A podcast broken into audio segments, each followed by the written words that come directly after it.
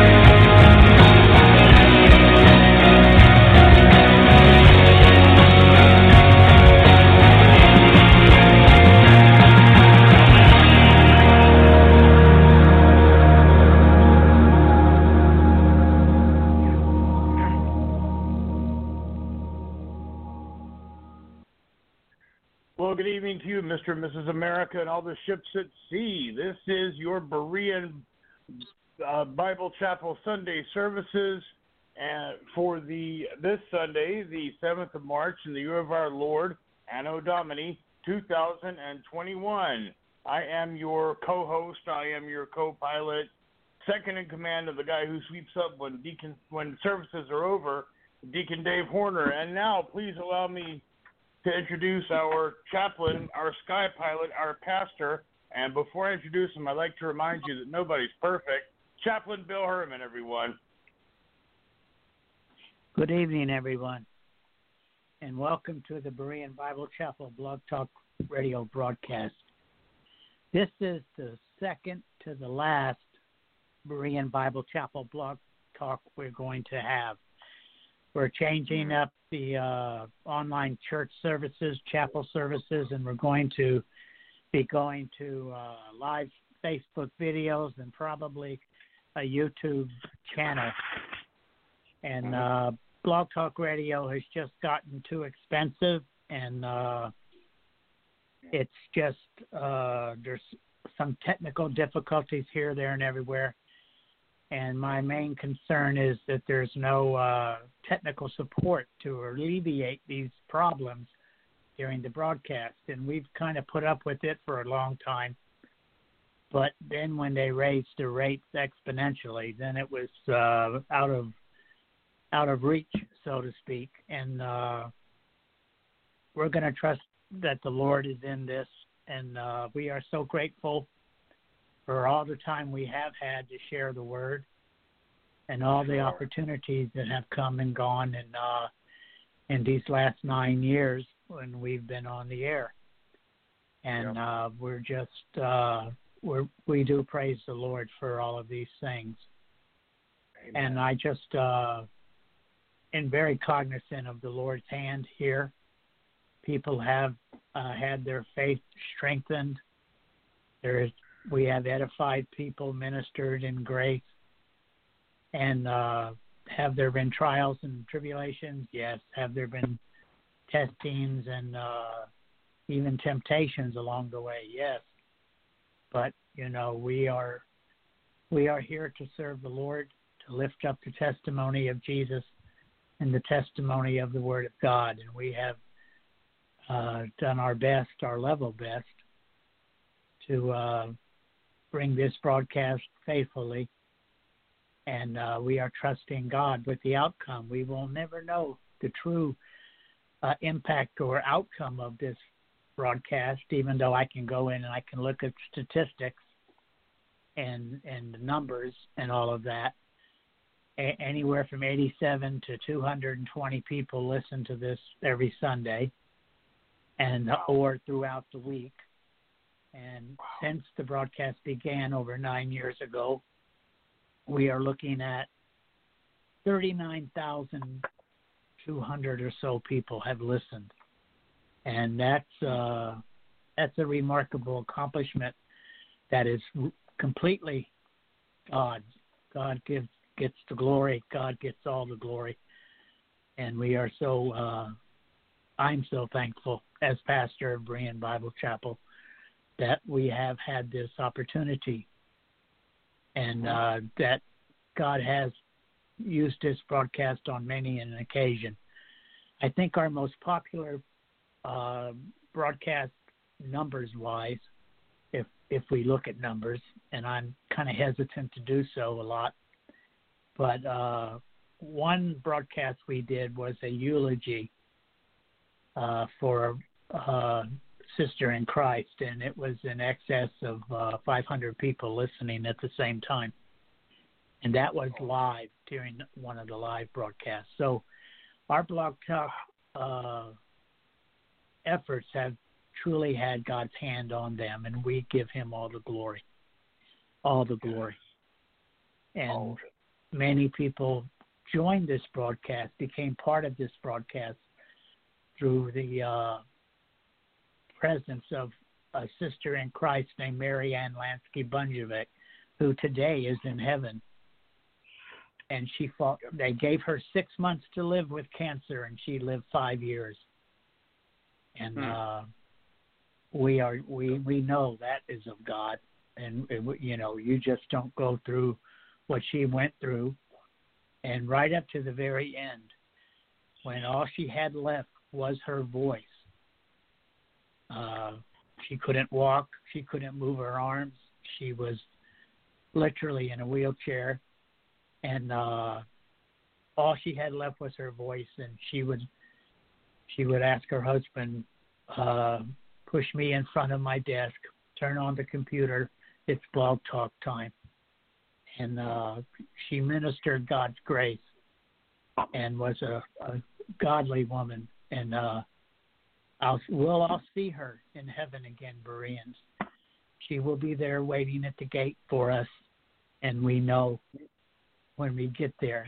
Some of us may get there ahead of others, but when we do, there, there will be a day coming when we will have a sweet reunion, folks, and we'll all be together and we'll be there in front of God's throne, and we'll be standing there in front of our Lord Jesus Christ. And I long for that day. I truly long for that day when we are there together, lifting up the testimony of Jesus and the testimony of God's Word together in His presence. Okay, I think that's enough waxing eloquent or whatever you want to call it. Uh, I I certainly I certainly want to segue right into prayer. We have so many prayer requests. uh, brothers and sisters. Uh, Carol Ham Smith going to the doctor Tuesday morning. She's discovered something and she's going to get the doctor to look at it, figure out what it is. We're hoping it's not serious. But like I told her in our conversation, I told her that we are we are going to be there in prayer with her, standing in prayer with her, and she's in Jesus' hands and she's in the Father's hands.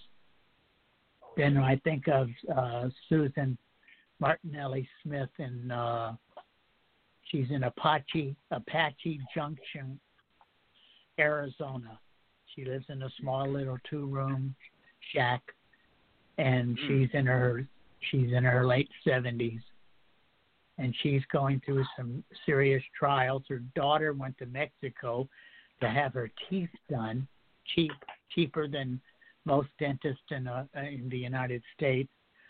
And while she was in Mexico, she contracted an infection, and so now a lot of things are up in the air, and we're praying for her, for Suzanne, and her daughter Rebecca, praying the infection is going to go, and that she'll be able to get the work done and then get back to Suzanne, because uh, uh, Suzanne has uh, run out of her blood pressure medicine.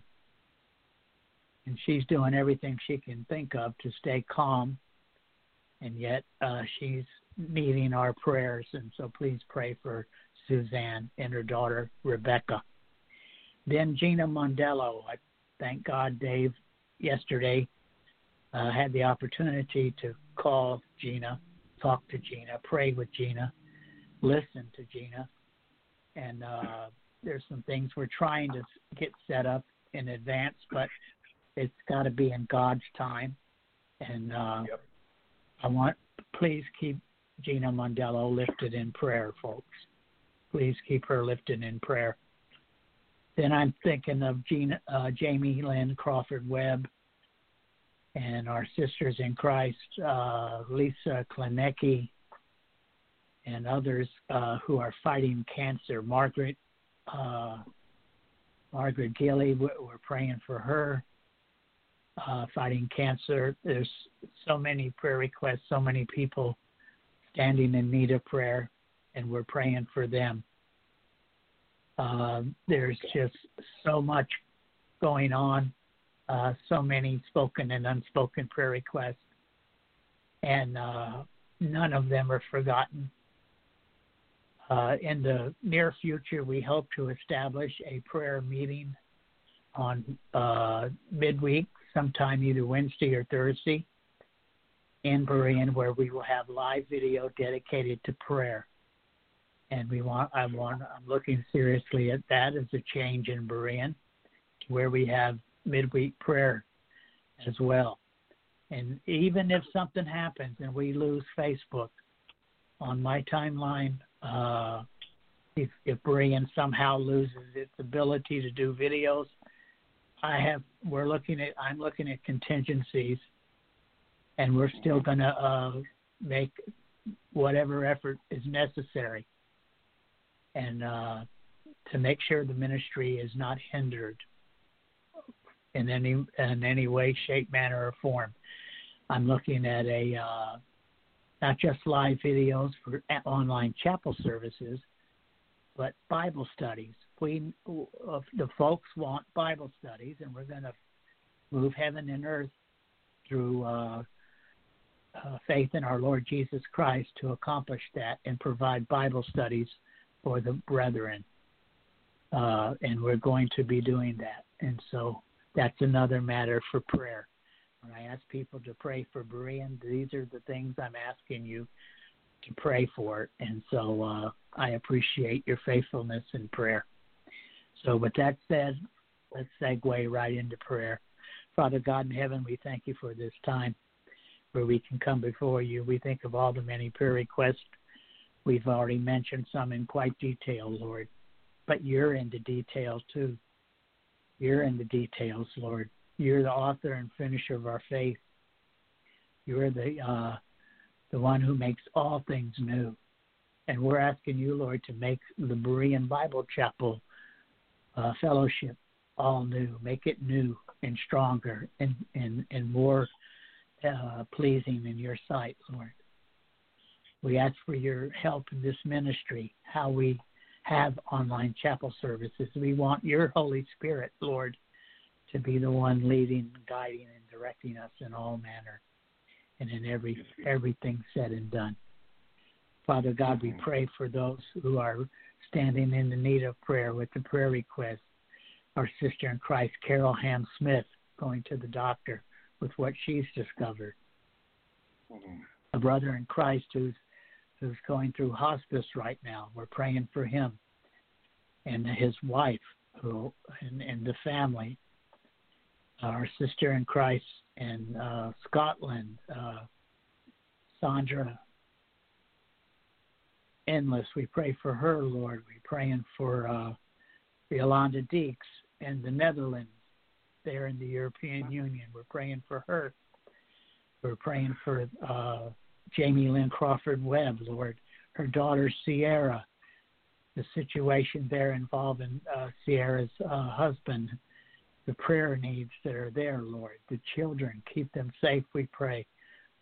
Father God, we're praying for uh, the uh, uh, our sister in Christ, Cheryl Lynn, Cheryl Pixley Johnson, Lord. We're praying for her, her illness, her sickness, the struggles that she has breathing, and and the uh, the uh, weakness and the fatigue that is so evident.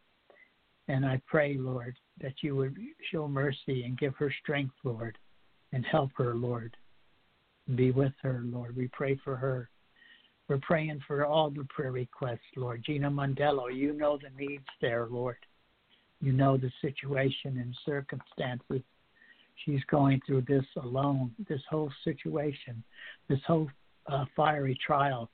She's virtually alone, Lord, and we're praying you would send someone to help her, help, Lord, provide for her, Lord. Uh, someone who can help her there in the home, who can help her with the dialysis, who can help her as she looks toward the possibility of a kidney transplant, Lord. Father God, there's so many prayer requests. We're praying for Mylan Bunjevac in Cleveland, Ohio, Lord. His wife Sophie there, uh, who is having some serious physical illness and, and, and, and terrible pain, suffering, and affliction. And we're praying you would work in that, Lord, completely, for once and for all, Lord uh, we were praying that you would be there and and and show the doctors what need to be done, the, the right medicines to give, all of these things, Lord. We, lay at your feet all these prayer requests. You know the needs of Berean Bible Chapel, Lord. You know the needs of this fellowship. Tonight's message, we, we commit to you. Brother Brian's going to come on in a little bit and he's going to uh, be bringing the word of God. And so we're praying for Brother Brian as he's preparing to bring your word tonight to us. And Father God, I just thank you. I, I, I thank you for the way you minister and, and are ministering to us, the way your Holy Spirit is working and leading, guiding, and directing us. You've brought us through a fiery trial, Lord. I pray you would uh, mend and heal our hearts, all of our hearts, not just mine, but all of our hearts. And we commit these all these prayer requests to you, Lord Jesus. In the mighty name of our Savior and Lord. Amen. Amen. Amen.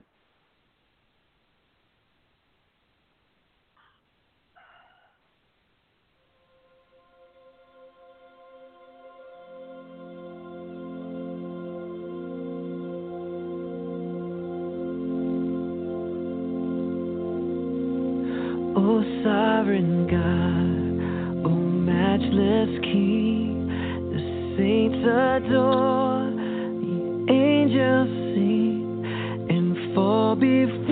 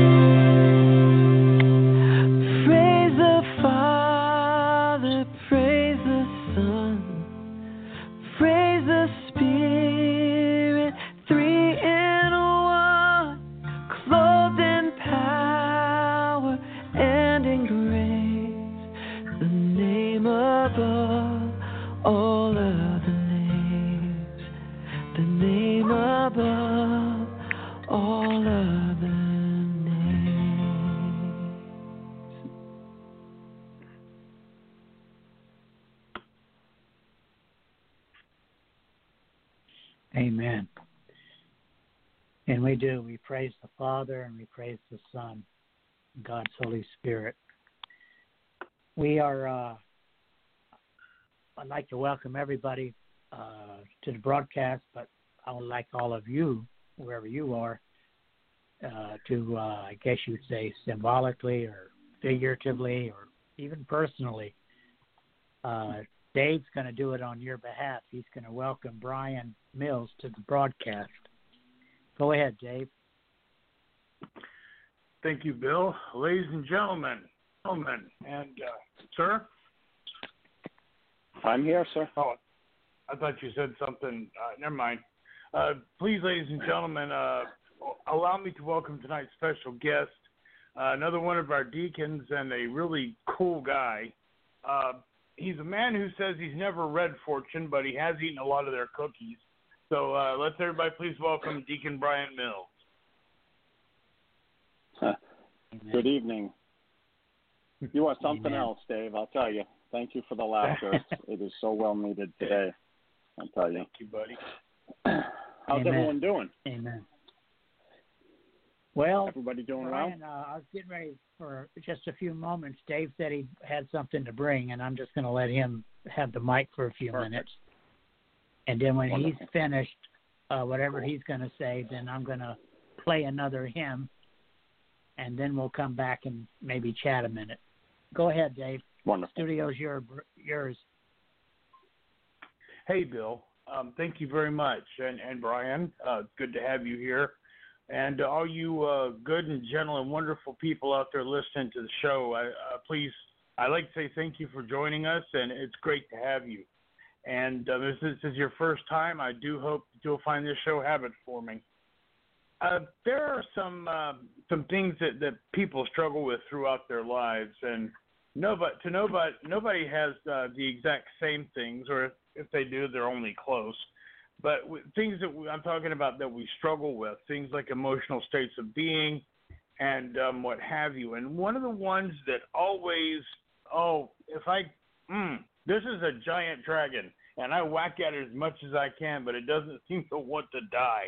But um, it's uh, something God's uh, given me, so I, I'm sure it's a blessing in disguise. But I have what is probably the world's worst guilty conscience. If I do even the slightest thing wrong, I am going to whomever I uh, I, I uh, messed it up with or for, and I and I humbly ask uh, forgiveness, and I immediately apologize, and um, things like that. Uh, and, and it's always kind of bugged me, but lately I've been figuring out why this happens. You know, um, uh, why does it happen? So I'm going to give you a for a, a for instance an example.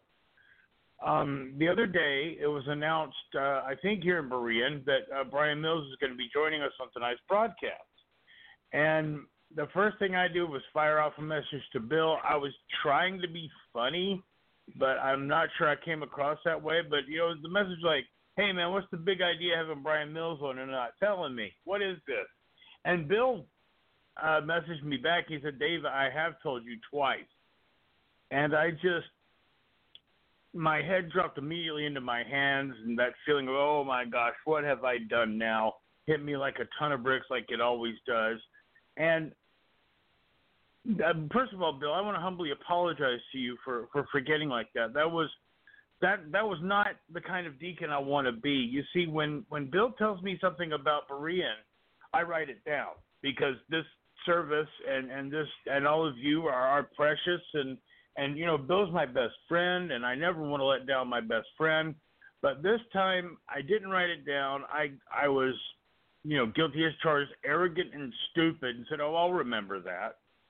So when I didn't remember that, it hit doubly hard because that's exactly what I said when he said it. I'll remember that, but it turned out that I didn't. And it was uh, affecting me in, in, in different ways. Uh, um, it, it, tonight, for instance, I was trying to write a devotional to share with you guys, you know, but I just I couldn't. I found one and I I wrote it up and I said, well, that's good and that's not great, but it's not great. So later on, later on through the week at different times, I'd uh, go try going at it from different angles and rewriting it, and I just couldn't couldn't get it. And i and so I took it to the Lord in prayer, and I said, Lord, what's going on here? How come you know, these devotionals aren't worth a, a, a plug nickel.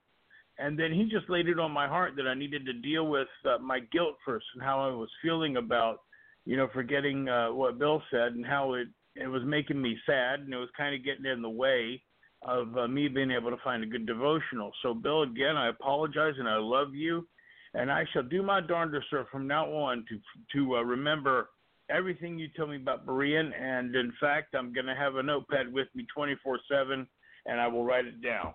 So the, that's me. I'm done with my yakking. Uh, thank you everybody for listening. And um, if you feel the same way, you know, shoot me a message, and uh, you know maybe we can talk about where these horrific, these uh, not horrific, where these overwhelming guilt feelings come from. Uh, back to you and Bill. Back to you and Brian, Bill. Thanks, buddy.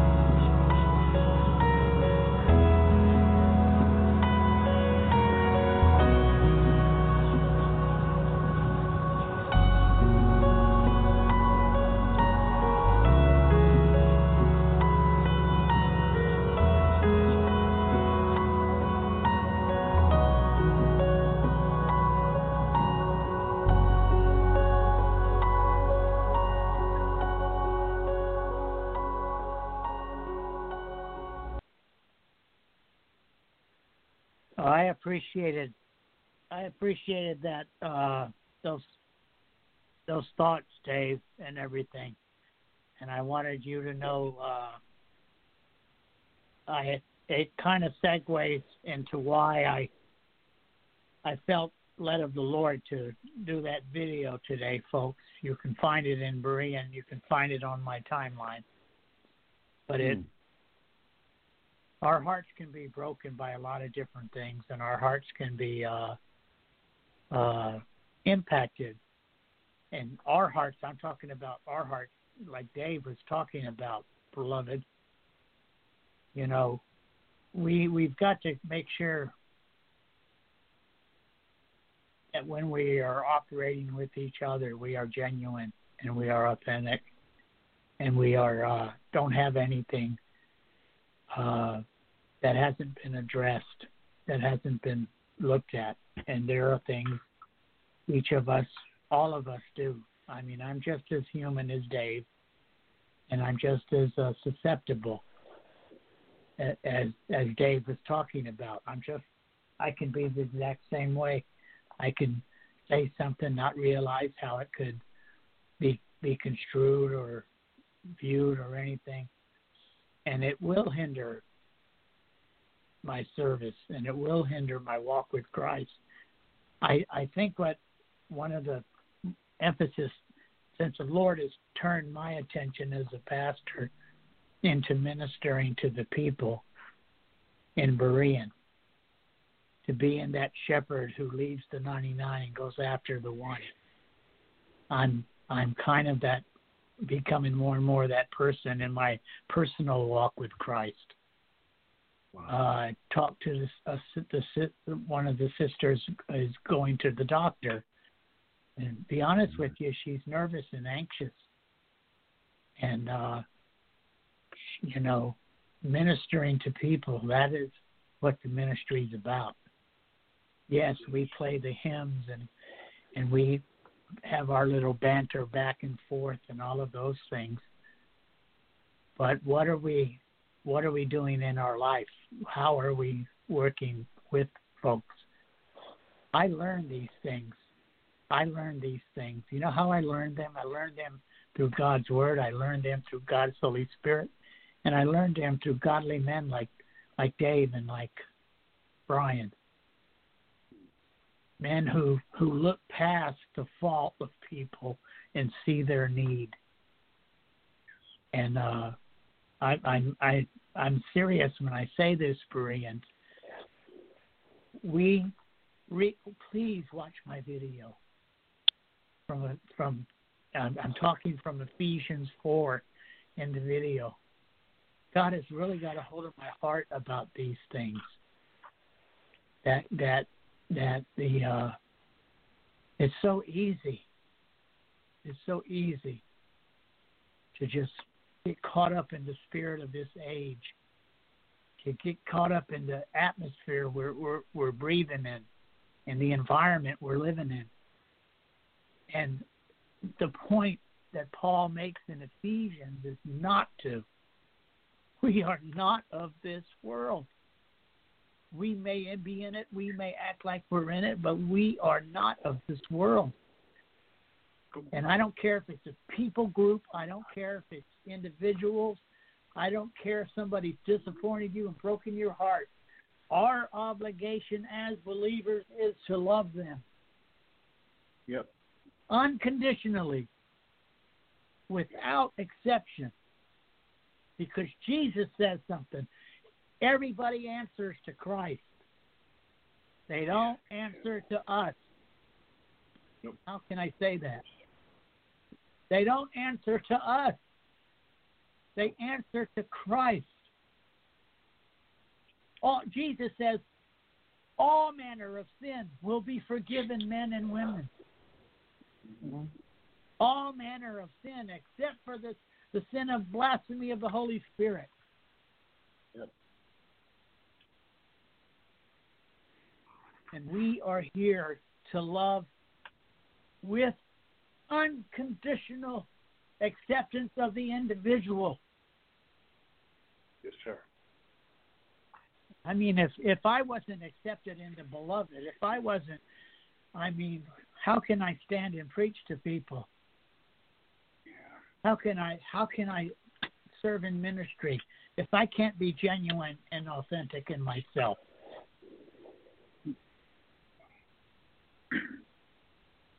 We're going to be hurt in this world. We're going to have our hearts broken, beloved. We're going to have our hearts broken in this world.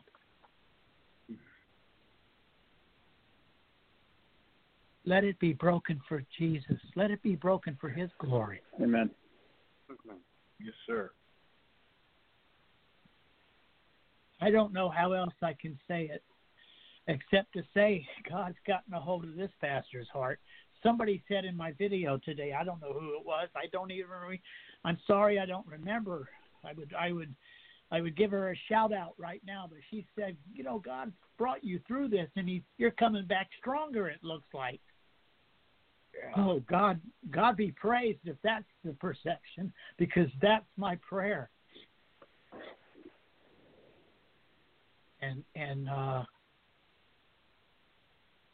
the testing we've been through together, Bereans, it's put my attention right where it belongs, on Christ and on you. We're here. I said it in the video. I'll say it right now. And then I'm going to let Brian talk in a minute.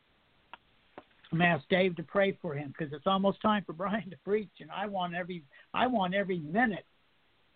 I need every minute of what that brother's he, he's going to bring today Mm-hmm. because he knows, and and Dave knows, and and and there's a few of you in Berean that know that this pastor's heart has been hurting. And Jesus is mending the broken heart. Yeah.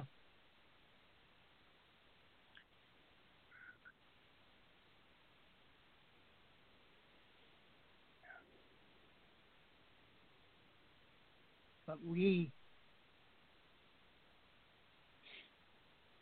in these last days and end times, as the time winds away, and I mean it, it's the time is going away. We don't have any time to squander, no time to waste, no time to pretensions, no time arguing.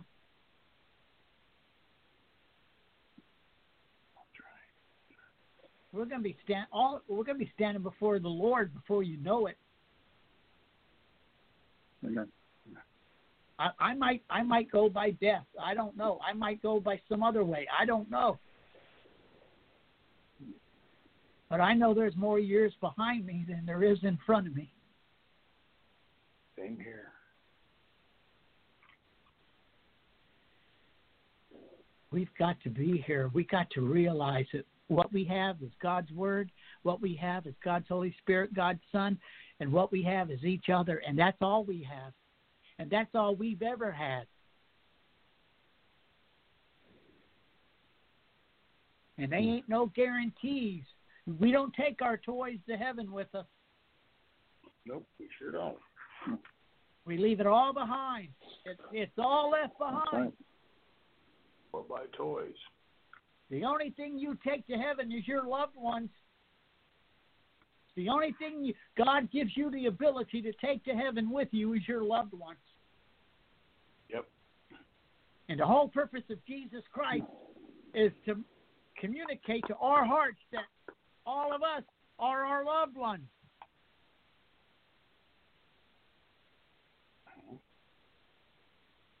I'm sorry for the shout. I'm sorry for the passion here. For if it sounds too loud for some of you. Don't be sorry. It's okay.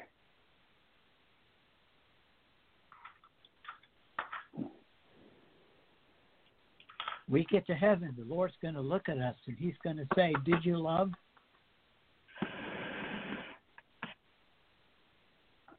Did you love? Everybody in this world, oh boy, talk about love and they act like you. They, the first accusation they lay at our feet is that, oh boy, look, look at that. He's talking about love again. Mm-hmm. Because in this world, it's so easy to play judge, jury, and executioner. Ain't that the truth? Yes, sir. When Jesus Christ wants us to love one another as I have loved you, by that everybody will know you're my disciples. You want to prove you love Jesus Christ? You want to prove you follow Jesus Christ? You know the evidence that's going to convict you in a court of law is the love you have for the brethren and your refusal to betray them. If the persecution comes, story I heard about persecution from an actual person who was persecuted, he had scars on his back somebody asked him, said, "Oh, everything you've ever said, everything you've ever said, an accusation laid in, laid at him, in a Christian meeting, no less, was all it's all just hyper, hyperbole and rhetoric." And, and I remember sitting in the audience as a young Christian, and he sit, he's standing there in front of the whole church when the accusation was laid and he calmly undid his tie and took his tie off, and he calmly unbuttoned his shirt and took his shirt off, and he calmly pulled his t-shirt above his head, and then he turned Mm. and faced the audience, and you saw the scars from the top of his neck to his hips. Wow. You know how he got those scars? He refused to tell the communists where the Christians were meeting. He refused to betray the godly. What a great. What a great man. Let me tell you something. There wasn't a dry eye in that church.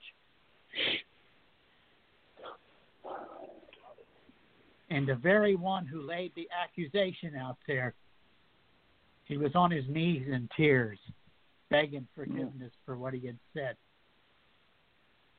Wow.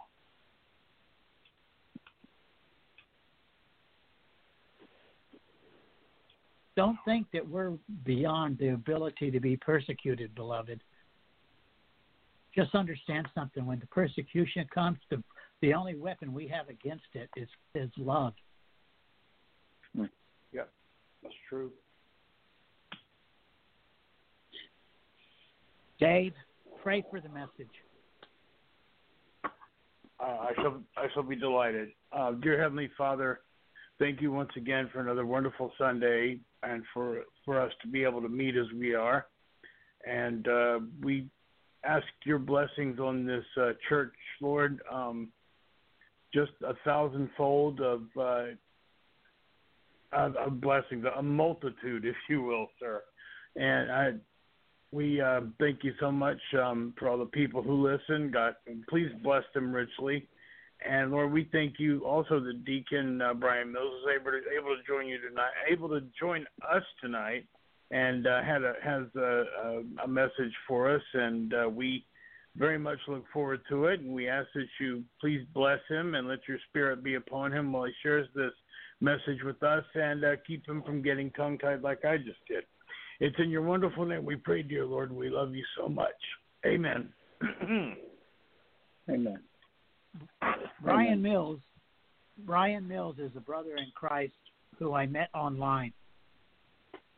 He serves the Lord with his wife Helena, Helena, and they have an incredible testimony together. Not just how they met, but as a married couple. Brian is Brian has preached the gospels in jail cells.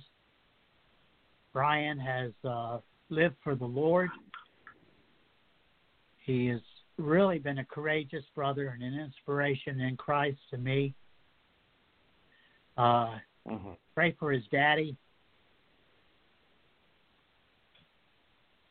I pray for his daddy every every day, and I uh, I know how hard it is uh, for Brian and the situation, circumstances about his father. His he he he loves his dad dearly, and he wants the best for him, and Christ for him, and all the whole nine yards.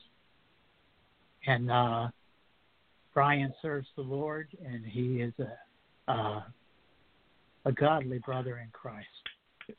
I mean, Amen. if anything happened to me, I would definitely say, please, everybody, accept Brian in the ministry here because, you know, he preaches the same word I preach with the, with the same devotion and love. And I so, so deeply appreciate all his prayers in his life for Christ. Mm-hmm. So without further ado, I'm going to turn the mic over to you, Brian. The studio mic is yours, so to speak. Brian knows that's an inside joke. but uh, I just I just praise the Lord for Brian, and uh, I've been so looking forward to this message. I can't tell you, Brian, how much.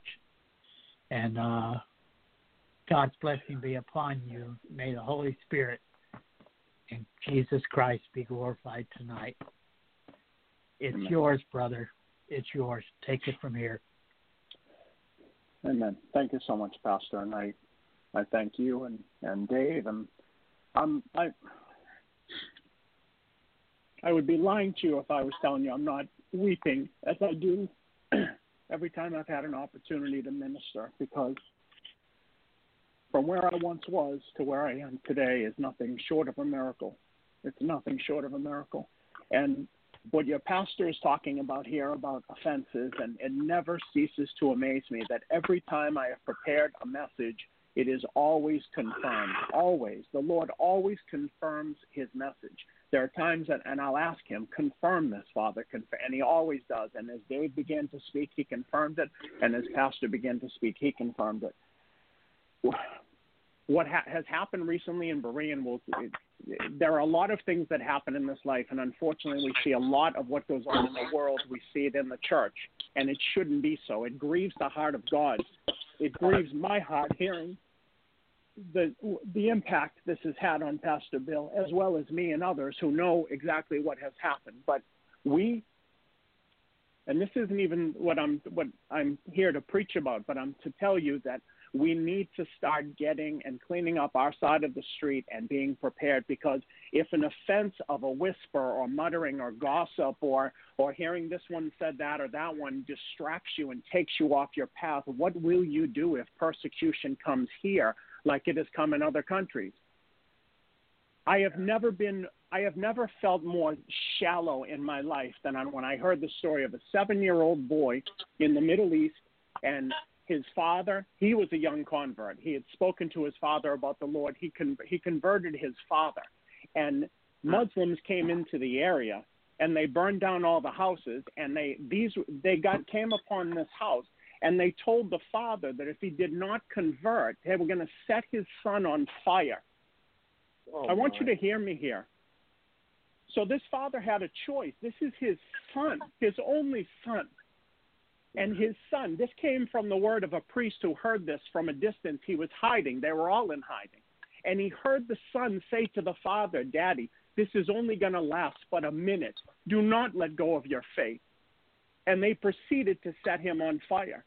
And the father, they never gave up their faith. How could we face something such as that if gossip is taking us off our game? If if a, a word is being taken us off our game? There are we always look at for some reason in America that oh persecution will never come. Persecution is if they they want to uh, prevent us from preaching a message about purity. That's not persecution. There may come a time you may have to surrender your life. And and if we look at the disciples and how the Holy Spirit impacted them when they were beaten and told not to speak in the name of the Lord, what was their first prayer? They said, "Lord, give us more boldness." They didn't ask for cover or to hide. They asked for more boldness because they continued to preach in that name. They knew they had encountered the living God. Let me tell you this the only way we are going to make it and be able to, to love as we need to love is we are going to have to die to the flesh. The things that have brought offense over the years can no longer bring offense. I'll tell you what my father in law told me years back when I was so worried about my daughter and family situations and he said let me let me ask you a question. Are they walking with the lord? He was speaking of my daughter at the time. And i said no. He said well she's doing exactly what she should be doing. She's in darkness. You're the one that's in the light now do you want to drag yourself into that situation or just love her because love covers a multitude of sins love conquers so much my own family my sister and I were estranged for so many years, and my sister and I today have a brother and sister relationship because of what the Lord has done. I long to spend time with her as she does with me. My mother and her, my family is being restored because of love, because we can oversee transgressions. We can look past these things. This isn't even my message, but please hear me what what Dave has said and what Pastor has said. We must get past offense. If someone speaks something against you, if it's not true, why does it bother you? If somebody says you're this and you're that, if you're not this or that, why should it bother you? And if it is true, then look within yourself, not them. Bring yourself to a point where it can't be said of you. But if we're being bothered by things people are saying, we're going to have a very hard time if persecution comes. And I'm not saying that to scare anyone, but let me tell you, from everyone I've seen in Scripture, it is a privilege. From the 10 million Christians who have been killed for their faith over the last 20 years, the most in history of the world, they found it a privilege hmm. to suffer for Him as He suffered for us. We are sometimes we look at this life as if this life is everything. We spend more time planning our vacation than we do on our eternal life. I'll never forget a pastor when Pastor Chan, long before he started to to preach different things. I never remember one day watching him, and he held he had a, a screen behind him of the ocean, and he held up a shot glass, and he said, "Behind me is our eternity, and this shot glass filled with water is our life here." And yet we focus everything on this shot, this one ounce of water, when we have all of this behind us. Hmm. Why do we focus so much on that? I I forgive so quickly now because I have so much I've been forgiven of. But let me just just just for the the point of of understanding, you know, there are things in this life that God actually hates. We like to say God is a God of love, but I'll tell you, if you look at when God has poured out His judgment, there is not a lot of love and mercy there. God is also a God who hates some things, and Proverbs 6, 16 to 19 tells us these things that we should be staying away from in this life. This, again, this is not even my message, but these are the things in this life we should stay away from. And some of these will sound familiar considering recent events here in Berean. Proverbs 6, 16 to 19 says, These six things does the Lord hate. Hate. Yes, seven are an abomination to him.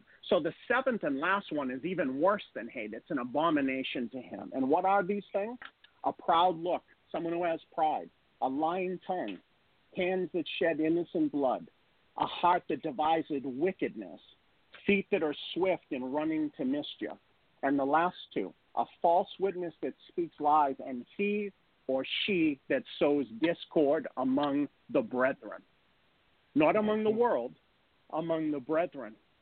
Let it never be held against you. Let you never stand before the Lord, and he can bring judgment against you for spreading discord among the brethren. He says, Not only do I hate these six things, but this last one is far beyond hate. It's an abomination. Let us be quick to love. I wrote a message recently, and Pastor Bill was the first one to reach out and encourage me. And I, I, I was on my heart so heavily about the gay and the trans community and what has happened in the church for some reason, we develop levels of sin, right? As men, as women, we develop levels of sin. How many times have you heard someone say to you, Well, I'm a good person. I haven't murdered anybody. I haven't robbed a bank, as if those are the only sins in the world.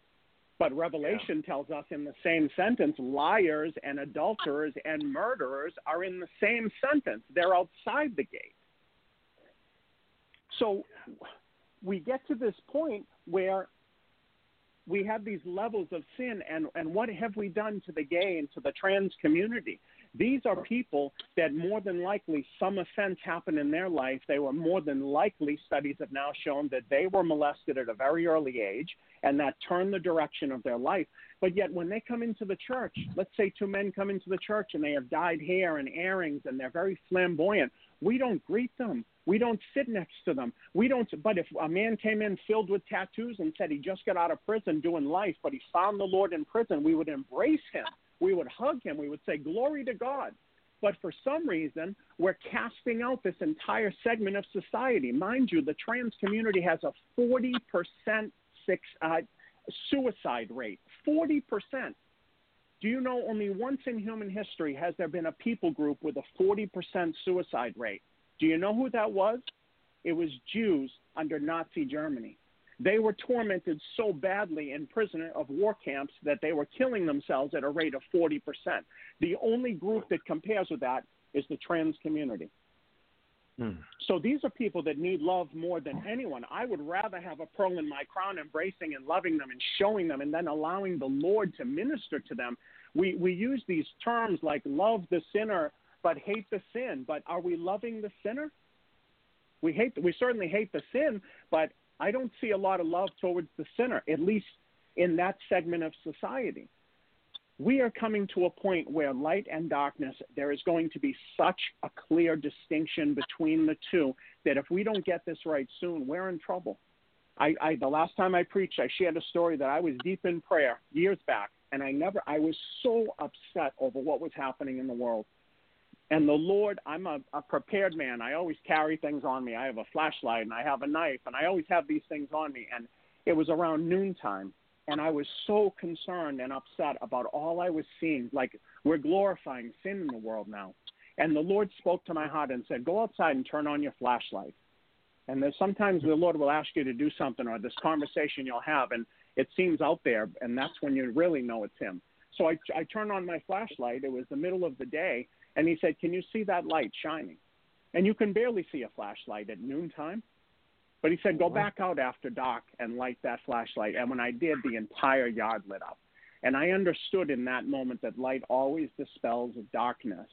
But the way the body of Christ has been for so long, there's one foot in the world, one foot in the church, and you can't tell the difference. But we're coming to a place, the Lord spoke to my heart. Trust me, if this is bothering you, it's going to get a lot worse. But fear not, because we're coming to a place where light and darkness will have nothing to do with each other. People will know you by your love. If Jesus, well, I don't know why we overcomplicate things. He was so clear. It's such a simple gospel. Love, love, love people. Visit the widows. Do right for the orphans. Give what you have. It's not a tough thing, and we complicate it. I'm telling you that we're coming to a time where what we're seeing today will seem like child's play. But if we are walking in love and everybody knows us by our love, we will glorify Him, we will honor Him. Love truly covers a multitude of sins. It takes us from a place of offense to a place of sorrow. And how, what does the Word of God tell us? That godly repentance comes from sorrow. We must be broken in our hearts first. When there's an offense, I pray your first thought is, what have I done? Not what has someone else done? Because when we are when we have that mindset and the Spirit of God can live and move and have his being in us, that's what we think about. What have we done? What can we do to make this right? Be quick to solve problems. Because I have seen, I've heard of stories of 40 years of people not talking to each other. And one day one of them called and said, I'm sorry. And the other one started crying and their whole life changed. But for 40 years, somebody couldn't do it. But yet, two words changed it for them. I'm sorry. It's not difficult to do, especially if someone in your life is on their deathbed. Do the right thing, make it right, because you never know. That may lead them to Christ. Pastor Bill shared about my father. It's very difficult for me. I didn't have the relationship with my dad that I wanted. There were a lot of things that were abnormal that I considered normal. And and today my father is suffering and I don't want him to go to hell. I want him in eternity and, and it's a tough nut to crack. But I know that there's a certain limit that I have, and then the Lord takes over. So I'm going to continue to pray and I'm going to trust because His word is true. I would surrender my life to anything tomorrow and stand on His word because it, the world will pass away, but his word remains forever. And when two or more of us gather and pray in agreement, it will come to pass. And that's what we have to hold on to. So I just want to share that with everything that's going on and all of the offense that we can continue to see. It just it just needs to come to an end. Make peace with people quickly. And love people. It's not difficult. Just love someone. Could be a complete stranger. Ask somebody if they need prayer. Ask somebody if they need something. Chances are you can do something for them. And that that makes the heart of God proud. You're his son, you're his daughter, and you're doing his work. Jesus never did anything if he didn't love. Enough about that. Just a couple of things I want to thank God for, and there's many, many prayers that we should be grateful for. But I, but some things that were just brought to my heart even while I was preparing the message. Just I want to thank God for Angie Sutherland's daughter, Kristen, for him making a way for her. She's been dealing with anxiety and, and other things, and we just we thank God for that. And Sierra Lynn Nicole Owens for her husband's business, and I think God is doing something and drawing her husband. Uh, for Jamie Lynn Crawford Webb, what more can we possibly say? Good report after good report, and we will continue to hear good reports. This woman is a godly woman who has never relinquished her faith. It should bring you to tears, this woman's faith. I'm so grateful for Sophie Bunyevac and her husband Mylan and these headaches that he's been having. Let us continue to pray because they are debilitating. I have known of people that suffer with migraines and worse. And Sophie, you want to talk about the power of, of a praying family member, a spouse, a parent, a child, people around you praying is an incredibly important thing. Uh, for Bob Anthony concerning her brother Dick and bringing the family together during this time. I'm grateful for that. And for Gina, Gina Mondello, for those who, who don't know, this woman has she has nobody, and she really needs someone to help her with her meds, and she's in Florida and things of that, and nobody is available. We've Pastor Bill has reached out to churches; they haven't been able to to do anything. But if we continue to pray, the Lord will make a way. And and lastly, for our pastor, because this man has been suffering, his heart is broken. And the things that you don't see behind the scenes, I don't even need to see them myself. There are times he drops so strongly on my heart, I know he's suffering. But I'll tell you mm. this what was spoken to him that he's coming back stronger is the truth because sometimes you can never appreciate the mountaintop unless you've been in the valley. It's not possible. If you're on the mountaintop all the time, you don't know any different. But he's a man who questions himself and did I do something? And that's the heart of God. And let's continue to lift his arms up because when we lift his arms up in prayer, he's, you know, he's past the point of battle that's the that's for the Joshua's now to take over. But his job is to pray over us and to be the, the shepherd that he's been called to be. And continue to keep him in prayer because even sometimes you may see him and he looks fine. I know enough of him now and I know him enough to know he's hurting and struggling. So please continue to keep him in prayer. and many others that I haven't mentioned doesn't make it any less important. Just know that we are praying over you and your prayer requests are always being prayed over. It's not just an exercise on Facebook. I want you to know that. what I want to talk to you about tonight, you know, back some years ago, when a man of God approached me and I was called into ministry, he said, The Lord's not only called you to, to be a preacher, but to be a preacher of righteousness. And I found that interesting because if anybody had been anything other than righteous in this life, it was me. The people that I had hurt, that I had that I had taken things from that that I had turned my back on when they were there for me and and the things that I had done I found that impossible. But yet I, I see God's call upon my life and that's really what I want to speak to you about tonight. You know the message I have tonight is entitled this the Lord will find you but he may convict you. We see many episodes in scripture where the Lord sought out people right? We see uh, Mary, for instance. Mary was sleeping, and the angel sought her out and told her of the destiny that she was about to have. The disciples were sought out, right? Peter and the sons of thunder on the Sea of Galilee. They, the Lord sought them out, and He called them into ministry. Uh, Matthew was sought out. He was a tax collector. He was in the, he was in his sin when he was called. He was literally pocketing money as a tax collector, and Jesus found him there in his sin uh, Saul of Tarsus, right? Saul, who became Paul. He's on the road to Damascus, and the Lord found him. But the one I want to speak to to you today is about the man at the pool of Bethesda. And if you have your Bibles, I think it's important to not just hear the Word of God, but to look at it. Faith comes by hearing, but when you hear it and you, you look at it, it's, it really puts it into your spirit. So I'm just going to read it to you. It's, this is John chapter 5, verses 1 through 15. And this is, when I first came to know the Lord, I was 38 years old. So the first time I read this, I was 38 at the time, the day I read it, and I knew the Lord was speaking to me. So this is John chapter 5, 1 through 15. After this, there was a feast of the Jews, and Jesus went up to Jerusalem. Now there is in Jerusalem by the sheep gate a pool, which is called in Hebrew Bethesda, having five porches. In these lay a great multitude of sick people, blind, lame, paralyzed, waiting for the moving of the water. For see, in those days, an angel would go down at a certain time into the pool and stir up the water. Then whoever stepped in first after the stirring of the water was made well of whatever disease he had. Hmm. So picture this: we have we have people waiting by this pool, never knowing exactly what time this angel is going to come, but he came all the time.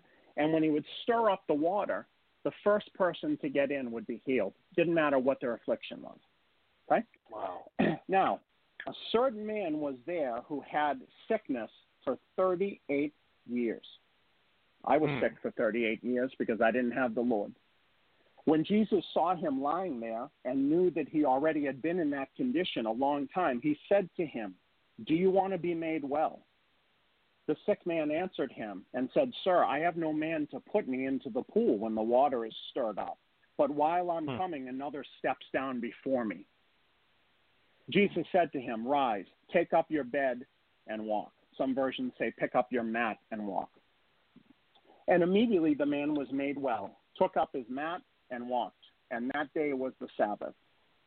The Jews therefore said to him who was cured, they said to the man who was cured, just for one moment. They said to the man who was cured,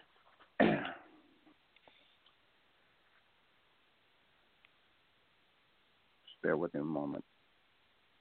They said to him, It is the Sabbath. It's not lawful for you to be carrying your mat. now, mind you, they had seen him for many, many years sick, and their first response was not, What happened? You're well. It was, You're not supposed to be carrying your mat. That's religion for you. So he answered them. He said, He who made me well said to me, Take up my bed and walk. And they said to him, Who is this man who said to you, Take up your bed and walk? But the one who was healed did not know who it was, for Jesus had withdrawn, a multitude being in that place.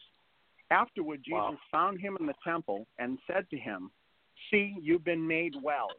Sin no more, lest a worse thing will come upon you. The man Hmm. departed and told the Jews that it was Jesus who had made him well.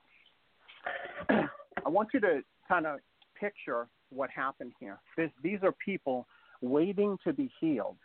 And every time this angel comes and stirs up the water, they just there must have been a mad dash to get into this water to be healed. Because it was whoever first stepped in, not everyone, first. Mhm. But I find it very interesting here. I, I think we can assume anybody within a five mile walk, let's say, was by that pool on a daily basis. They slept overnight. They didn't leave because they needed a miracle. And yet, here comes Jesus one day. And I always Mhm. imagined it like this. He literally had to step over other people who needed a miracle, mind you. They all were in need of a miracle. Some of them were much more sick than this man was. They might have had leprosy. They might have been blind, a number of different things. But Jesus Wow. stepped over, around, past, and through to get to this man. Hmm. he says something very interesting to him. He says, Do you want to be made well? Do you want to be made whole? And the man doesn't answer yes or no. The man makes an excuse. He said, Well, I want to. I want to get there, but every time I, I try to get in, somebody cuts me off. I looked up what the Hebrew meaning of Bethesda is because every word in Scripture has a meaning, and God speaks to us. This is His Holy Spirit that, that wrote this. Anyone who tells you men wrote the Bible don't have understanding. This is written by the inspiration of the Holy Spirit, and Bethesda means place of mercy. This man, however, is kind of comfortable with his sin now. Now, why do we say sin? Well, he's a sick man, right? Why are we talking about sin? Because something very interesting happened. Jesus called forth all of these other people I spoke to you about early. He called Mary, he called forth Peter and the sons of thunder and, and Matthew, who was in his sin, but he called them into ministry. And Saul of Tarsus, he even found David. King David was one of nine, right? And he was out in the field. He was the shortest, he was the youngest, and yet he called them into ministry. But we never heard Jesus or any prophet of the Lord say what Jesus said to this man. He says when he sees him later, he does a follow up, like we like to say in the business world. He did a follow up and he sees the man in the temple, and here's what he says to him: not, "Hey, great to see you up and walking. How the legs feeling? You know, you doing good?" He says, "Stop sinning, or something worse is going to happen to you." If that doesn't stop you dead in your tracks, I don't know what would, because his sin evidently brought him to this place. Now, his sickness, his infirmity, was his infirmity, but your infirmity may be anxiety, it may be depression, it may be chronic sickness, it may be issues in your family, whatever it may be. But this man grew comfortable in his sin because he was laying on his mat, his bed. Now, you can look at a number of ways and say, well, he needed something to lay on. Sure. But this is what the Lord spoke to my heart. So it's the truth. He grew comfortable in his sin. I don't know if you've ever had this issue where maybe you wake up one day and you have this pain in your hip and you're you're more than happy to share it with someone. I got this pain just bothering me and you kind of curse it, right? But have you ever noticed sometimes after 3 or 4 or 5 days people no longer curse that pain, they start claiming it. Well, it's just the pain I have in my hip and they start accepting it. That's not what the Lord wants for us. This man was comfortable in his sin, and Jesus says to him, Stop sinning, or something worse is going to happen to you. Now, when Jesus healed and tells other people, Your faith has made you whole, they just went on their way. But he gives this man a stern warning here, and this is where the confirmation from these two two men that spoke before me comes, because this is a warning for the church. This is for us. We're not perfect. We're far from perfect. We're not under we're not under this blanket of grace that we can just con- sin because Apostle Paul said to us, Shall we continue in sin? Heaven forbid. But this man, Jesus really speaks to him and tells him that something worse is going to happen. We as a church, we need to come to a place where we are dead to the flesh. If we love to say we're crucified with Christ, but if we're crucified with Christ, why do so many things bother us? Why does it matter what somebody said who doesn't pay our bills, who isn't helping us get to heaven, who really doesn't even have a big place in our life? You could have a hundred people tell you that you're the best they've ever seen, but if one says, eh, I don't know, be careful, watch out for that one, that is what tends to bother us. That's the flesh, that's pride. I think we would be well served in the weeks and days ahead when we wake in the morning asking the Lord, help me die to my flesh more and more. I tell you why, not because it's important for us to get to a place where we're without wrinkle or blemish, but because our lives will be so much less filled with drama, so much less filled with the things that steal and rent space in our head that we should have a no vacancy sign for. But yet, we, these things, we allow them to just take from us. They take from our lives, from our family, and it needs to stop. The man's answer when he asked him, Do you want to be made whole? He doesn't just say, Yes, I want to be healed. He, he starts to make excuses. He starts to say, Well, you know, here's what happened. Now, I'm, I always ask myself, after all these years, I would think you'd be right next to the pool. If you're having trouble getting in, I'd be hanging on the edge. And the second that water stirs, I'm just whatever I need to do to get in that water. But this man is making excuses. And a lot of times, you know, listen, you shouldn't be watching these types of movies, or you shouldn't be speaking like that, or you shouldn't be, you know, talking to this sister or this brother this way when you're married. And we kind of, well, you know, we shouldn't be making excuses because the world does that. We are not of this world any longer. We live here. We live in the world, but Jesus made it clear we're not of this world. So I could guarantee you, every one of you, if we had a sit down and just had a conversation, I shared with you the things that trouble me in my life and vice versa, 90% of them would be solved if we were dead to the flesh. Our flesh is what gives us so much trouble. You can't, I, I've always said a dead man can't be offended. Walk by any cemetery and call them every name in the book, you're not going to get a response. Yet we who are supposed to be dead to the flesh and crucified with Christ, see, he's giving us the answer. When he said, I came to give you life and life abundant, you can have an abundant life when you're just focused on him. It's like a racehorse. There are some horses that get spooked by other horses. They put blinders on them. If you've ever heard the term, I just got blinders on. That's why, because it, that horse, when they see another horse to, to their right or to their left, they get spooked.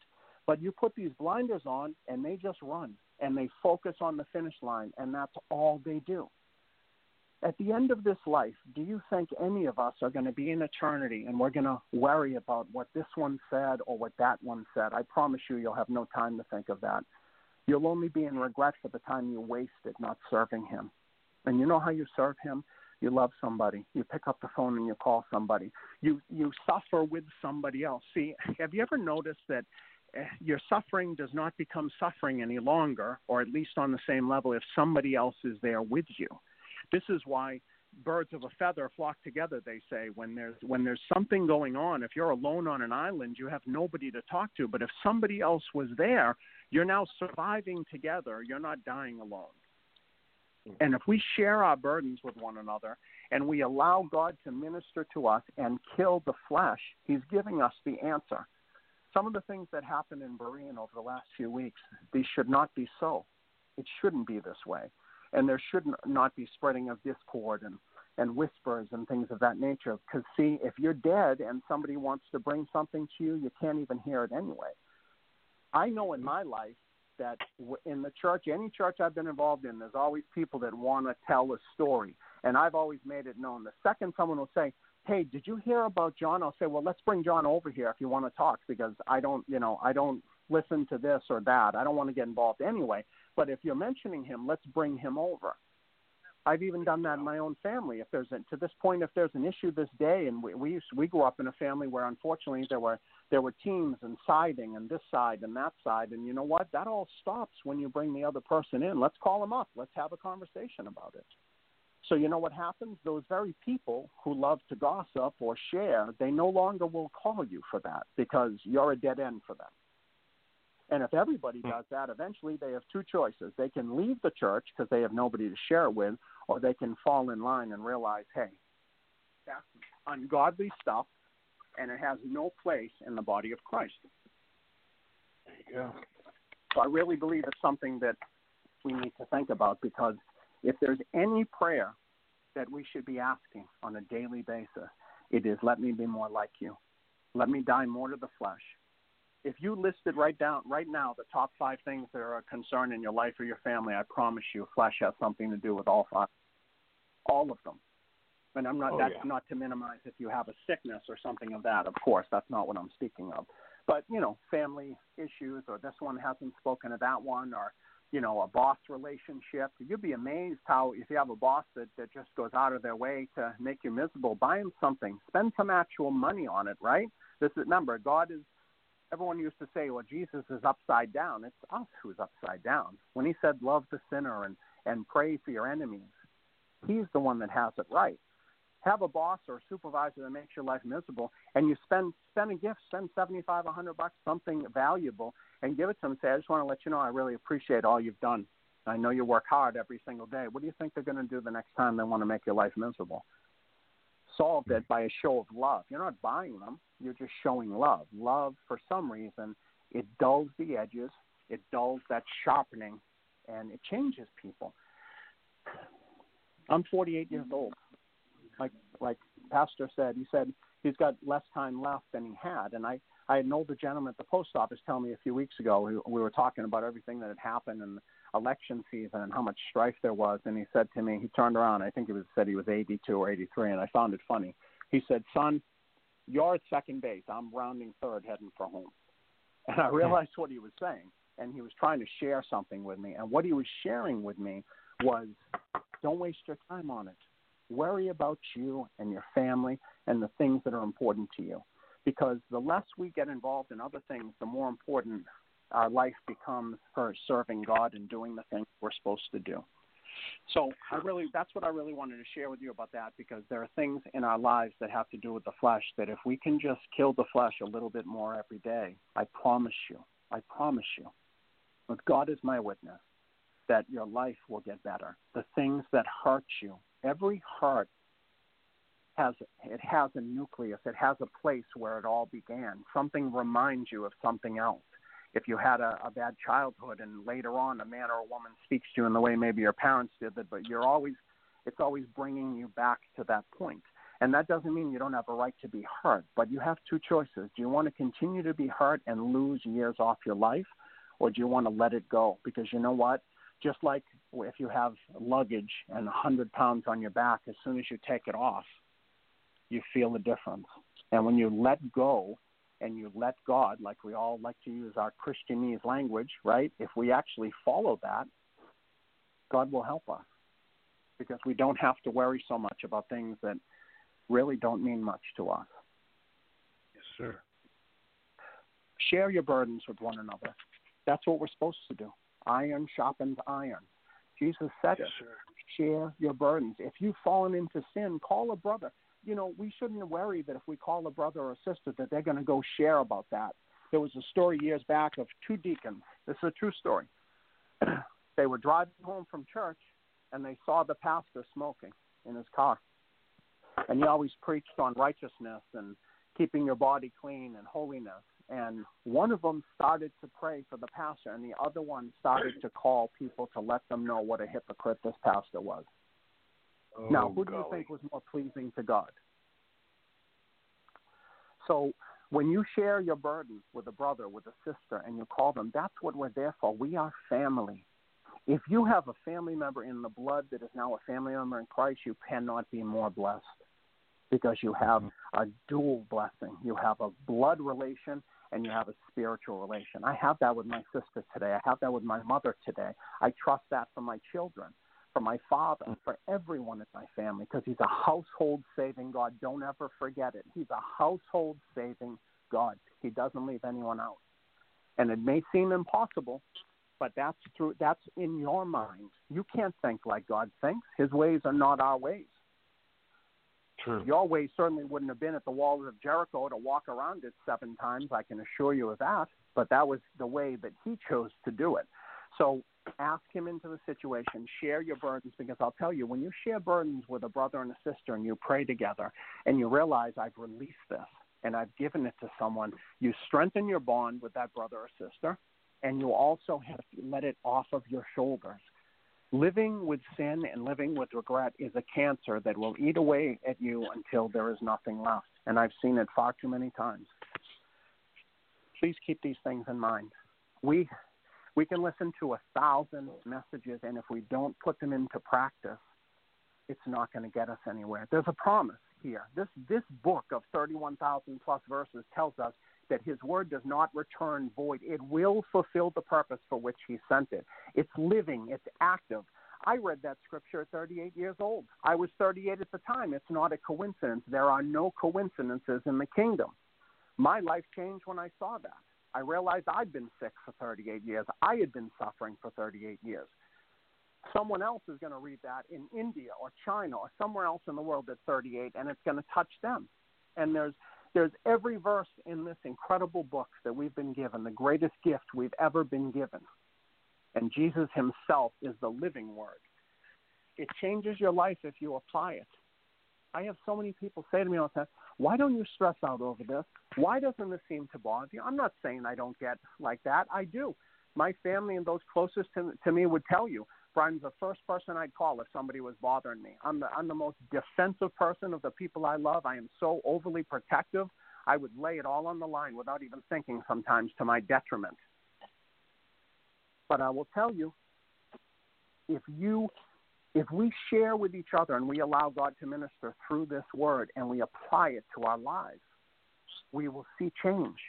We can't just continue to listen to messages and say, oh, that was a great message. His word does not return void. I'm not telling you, hey, I have the answer for you. I'm showing you the answer in His Word of what He has done and what He'll continue to do. But we as a church, we as a body, we have to come clean, so to speak. We have to get to a place where we're shaking off sin, we're thinking twice about things. It doesn't change overnight. Many people struggle with sin for many, many years. But I tell people it's not so much you need to worry about if you sin, but if you get to the point that the conviction of the Holy Spirit no longer bothers you, you're in serious trouble. You couldn't be facing a worse sentence because if He convicts you and it doesn't do anything to you, you're in trouble. Now, I didn't speak with Dave about this. I didn't speak with with Pastor Bill, and yet they both confirmed this message before I even began. So if you have three men in this ministry that you trust and that you love, as we love you, and they're telling you the same exact thing, it's time for us to really act upon it. Why is it why is it betrayal hurts so much? You see people that have been betrayed in, betrayed in their lives, and you see it on their face. You see it in the way they act. It's the saddest thing. There's nothing more sad. I hate it in those that I love. I hate seeing it it I, I so badly want to step in and say, let me let me show you a way. But we all have to walk our own path. But why does betrayal hurt us so much? Betrayal hurts because we are too alive in the flesh. I know maybe that may sound easy, just die to the flesh. No, but if the answer is when you do it, your life will be so much better. It's probably time we should really put it into practice because when you give it to him and and the thing is i see him constantly in my mind's eye the things that i carry on as a burden. He's saying just give it to me. Give it to me. What are you holding on to this for? I didn't suffer in vain for you. Because like i preached the last time we talked you know who is the thief on the cross? I am. You are. That man had a choice that day. There were two thieves on either side of christ. We don't even know their names and yet one of the most influential characters in all of human history. He's just known as the thief on the cross or the good thief. Now, both men were suffering, both men had been crucified, and yet he says to the other one, the other one's mocking Christ and saying, If you're the Son of God, set us down, get us down off of this, these crosses. And he turned and he said, Listen, we are supposed to be here. We're paying the price for what we did, but this man did nothing wrong. That man the greatest moment in that man's life was right there in his worst suffering. The Lord made that so clear to me. That man was suffering. If you've ever studied what crucifixion is about, the Romans had perfected suffering. And the reason they would have your feet on this block and they would have your body at the angle it was is because your natural reaction is to push up and straighten out your diaphragm so you can breathe. Jesus spent hours breathing like like this, like tiny, tiny breaths. Even try it right now as you're hearing the sound of my voice. Try and take this tiny little breath. You're not satisfied. You're getting 10% of what you're supposed to be getting. And that's what he suffered for us. So this man was in his worst suffering, the good thief, so to speak, as if there's such a thing. But in that moment, he surrendered his life and he said, You don't belong here. Please remember me. And the greatest words that man ever heard in his entire life followed You will be with me today in paradise. It breaks my heart every time I hear it. It crushes me because that was me. I was so close to death in this life, so close. Even people that my family and people that were close to me at that time, they don't realize how close it was. But I know that I was, and when I breathed my last breath, it was over for me.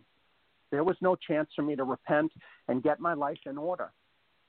But I called out to a God I wasn't quite sure if he existed or not, and I said, If you are real, please show yourself to me because on Monday is mm. when I'm I am my expiration date has come. And he showed up and my life has never been the same. Never. I don't know how I lived without him. I don't know how I did anything without him. Isn't that interesting? I hear it. My mother says it all the time to me. I don't know how I lived without him. We we have been beyond blessed. I want you to understand uh, the the odds if you were born in the Middle East, in Syria, in Iraq or Iran, the odds that you will even hear the name of Christ is a billion to one. It's not allowed. Those who tell you that the Bible is just a book written by men, well, ask them why it's banned in 58 countries. If it's just a book, because in it are the keys to eternal life, the keys to salvation, the keys, seeds, seeds and kingdom keys that change your life forever. For those of you who are not friends with me on Facebook, my, my wife and I last week we were at the store. We have a store, and we we're at the store on a Sunday. We don't work on Sundays, but we happened to meet. Someone had asked us if we could meet. They had bought a piece of furniture, and they wanted to come get it. And while we're there, another person said, "Hey, I just saw this item. Do you mind if I come down?" And I said, oh, "Sure, why not?" So they came down, and when they came down, we spoke for a few minutes. Excuse me one moment. We spoke for a few minutes, and I shared the gospel with them. And she, she, this woman used to be in a church, and she left. Now, as we were leaving, we were locking up. My wife went out before me, and as soon as she opened the door, I heard her saying, "Hey!" How she was greeting somebody. It was clear she was greeting someone, but we're a store on a main street, so it couldn't have been someone driving by because the way she was speaking. So I came out from behind her and I locked the door and I turned around and this woman was walking past our store. And she said, "Oh, are you are you Helena's husband?" And I said, "Sure am, in the flesh." And I said, "How you doing?" And she said, "I'm not doing good." And I found that odd for someone I had never spoken to before, but I knew instantly that this was a godly setup. So I said, Well, what's wrong? And she started to cry. And she said she was incredibly depressed. And now we're on a main street. Cars are driving by. And I've never been a person that was concerned about what other people. So I said, Please just let us pray for you.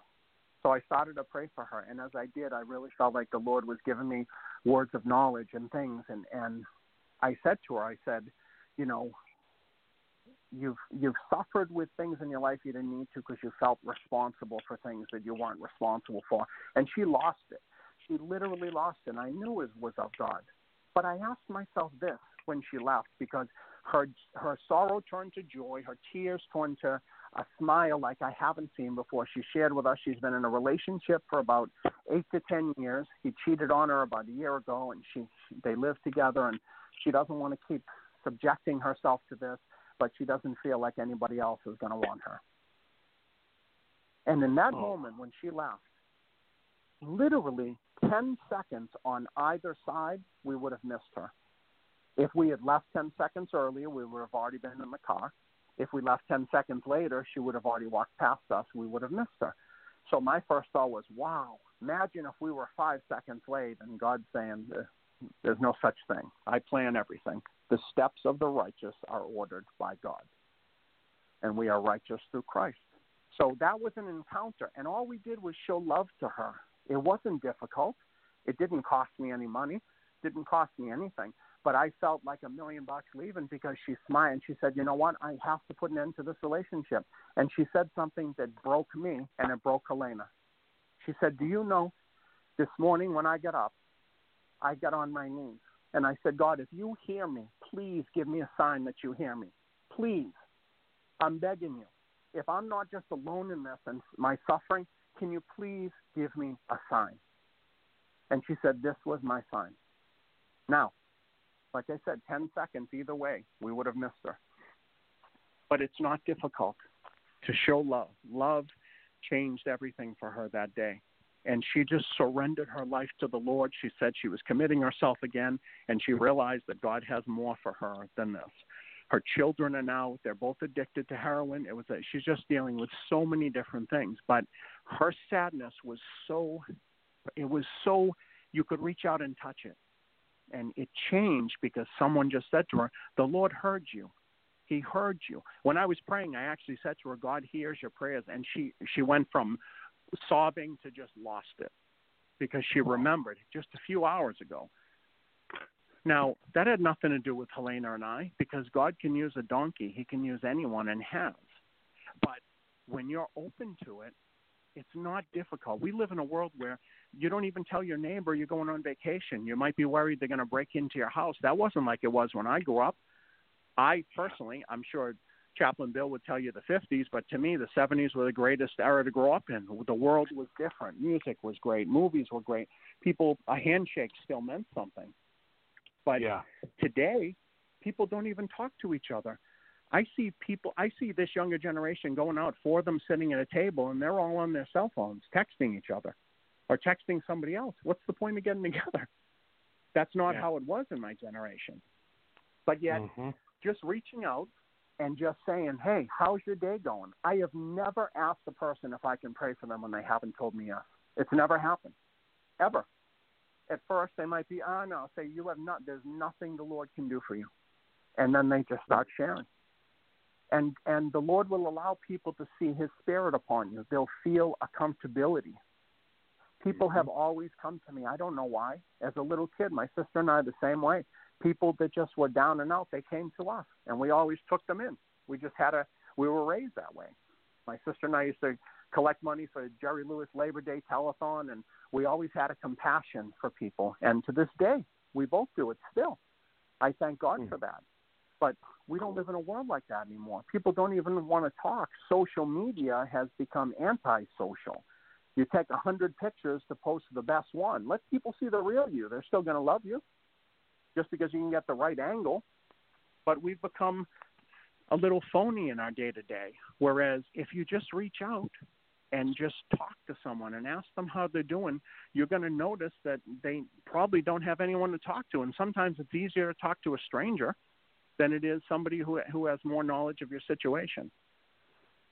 I'm only sharing this to say I have found in my walk with Christ these last 10 years that the simple things are really the big things, and the big things are really not so big.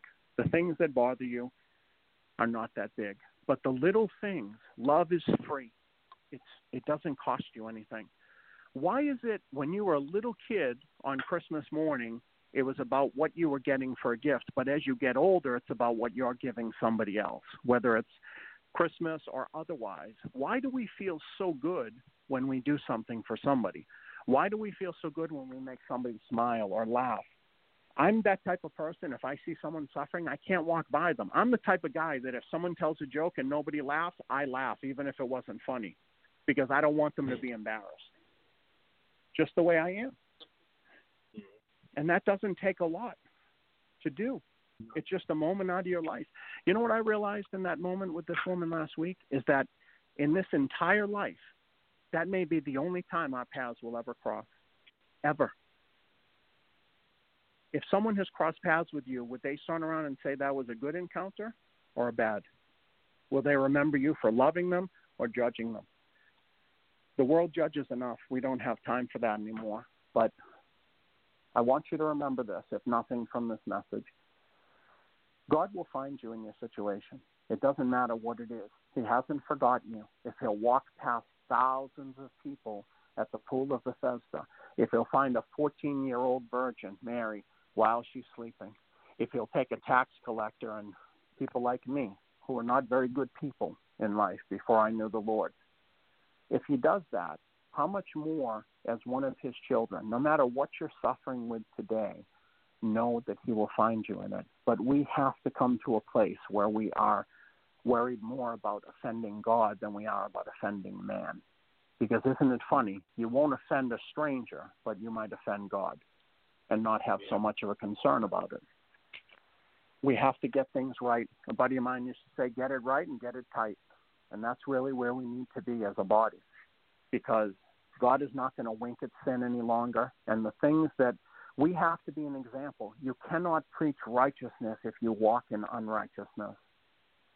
And I am so far from perfect. I so please, this has nothing to do with me. I'm trying every day, and I thank God when He convicts me because His Word says He chastises those whom He loves. So He must love me if He's chastising me. Let's come together like never before as a body of Christ. Let the world say, not I want to go to that church, but I want to be a part of those who follow Christ because they love, they care, they stand up for each other, they look out for each other. If someone's hurting, they help out, they do the things they're supposed to do. Let us be the light that darkness will always find. Trust me if you don't believe me, it's just sheer science. Shut off all the lights in your house tonight. Lock a door, seal the door so no light's coming in, and then light a match and watch what happens. No matter how much more darkness comes in that room, it will never put out that light. Light always dispels darkness. Darkness has no choice but to flee. When the sun rises, darkness flees. It hides. It has nowhere to go. And you could bring in all the darkness in the world, it will not overtake it. Let us be that light. Let us be as sin free as we can be. Share your burdens one to another. Because when Jesus said to this man, Stop sinning or something worse will happen to you, it makes it. I don't know what it does to you, but I know what it does to me. It's as scary as go away from me, I never knew you. We have the power in us through the Holy Spirit to stop sinning. We do. Look out for each other. If someone starts to gossip to you, let them know you have an ear closed to them. You're not going to be a part of it. Don't be a partaker. Bring together. Our pastor has suffered tremendously over these past few weeks. I've wept for him because I know him and I know his heart. And all could have been avoided. But that's life and things happen and we move on and we get stronger from it. That's what we will do. Love each other. His command to us is so simple love each other. Stop sinning. Don't let anything worse happen to you. Be whom the world looks to for their problems to be solved because that's your harvest field. The next time you see someone that everyone else casts aside, including the religious church, the Pharisees, reach out to them, love them. God will deal with their sin, but your love may save their soul. If we really truly understood what hell is about, we would go out of our way to love people. Hell is not a kind place. Forget about the fire. It's a place where Jesus said there's gnashing of teeth and weeping. And that's not a place I want to spend five minutes in, let alone eternity. No matter what someone has ever done to you, you don't know what somebody did to them. Be the one that heals the wound. Let's come together as a body and let's look at our own lives and clean up our side of the street because we have abundant life when we don't have to worry about the things of the flesh. I'm sorry if I over over talked my time. Love you guys very much. Very grateful for each of you. And I pray this word just ministers to your spirit, and I pray you put it into action because by Sunday of next week, you will see a difference in your life. God bless you. Hmm. Love. Amen. Amen. Amen. Thank you, Brian. Thank you so much. Thank you. Brian. Oh boy, Glory that God. was that was like water in a desert, brother. That was water Yeah. in a desert. Oh yeah. Oh yeah. Amen. Thank you. Thank you. Want to thank everybody for being here tonight.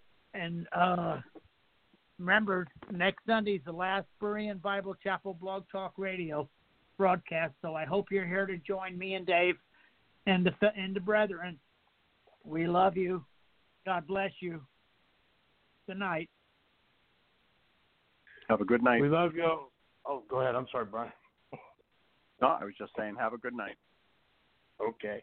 I just want to ask uh, uh, if uh, y'all know we gotta we gotta replant this church somewhere, and uh, if y'all will pray for us and and ask the Lord to help us find uh, if YouTube is going to be our place, then um, just ask the Lord to uh, tell us yay or nay, or if He has a better place in mind, let us know of it. Thanks, folks. Good night.